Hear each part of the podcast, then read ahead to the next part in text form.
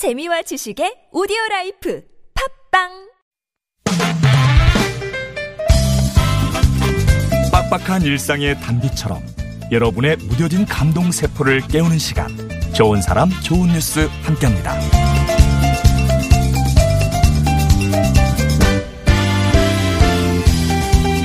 62년을 묵혀온 마음의 짐을 내려놓은 할아버지가 있습니다. 최근 강남 고속버스터미널 한 버스 회사 사무실에 78살 김모 할아버지가 찾아와서 손편지와 현금 10만 원을 전하셨다는데요.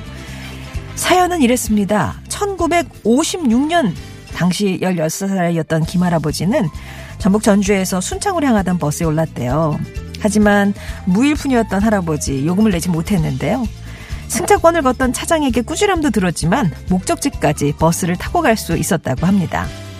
당시 전주에서 순창까지 가는 버스비는 20원으로 현재 물가로 친다면 한 6,600원 정도 된다고 하는데 고마움과 미안함을 가지고 살아온 김할아버지는 반세기가 훌쩍 지난 뒤 무려 15배가 넘는 요금으로 갚으셨던 거죠. 지금이라도 마음의 빚을 갚게 돼 홀가분하다 하셨다는 김할아버지. 그 마음을 받은 버스 회사는 불우이웃 돕기 성금으로 기탁할 예정이라는데요. 마음의 빚에 고마움과 미안함이 이자로 붙어서 이제는 이웃을 향한 빛으로 성금된 거겠죠.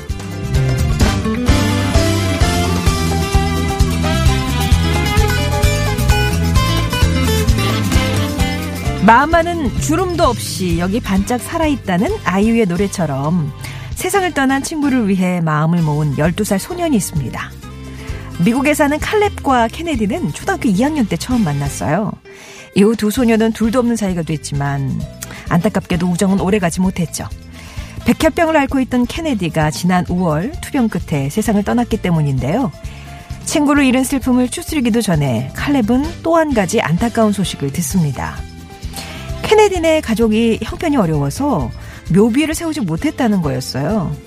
그래서 칼렙은 직접 나서서 돈을 모으기로 합니다.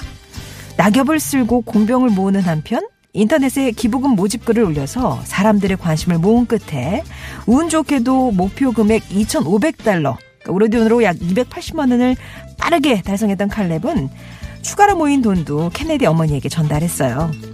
나중에 사람들이 케네디를 보고 싶어 할 때 묘비를 보고 친구를 쉽게 찾아왔으면 좋겠다고 말하는 칼렙. 친구를 기억하려는 그 마음이 꺼지지 않은 작은 불빛으로 세상을 비추고 있었습니다. 지금까지 좋은 사람, 좋은 뉴스였습니다.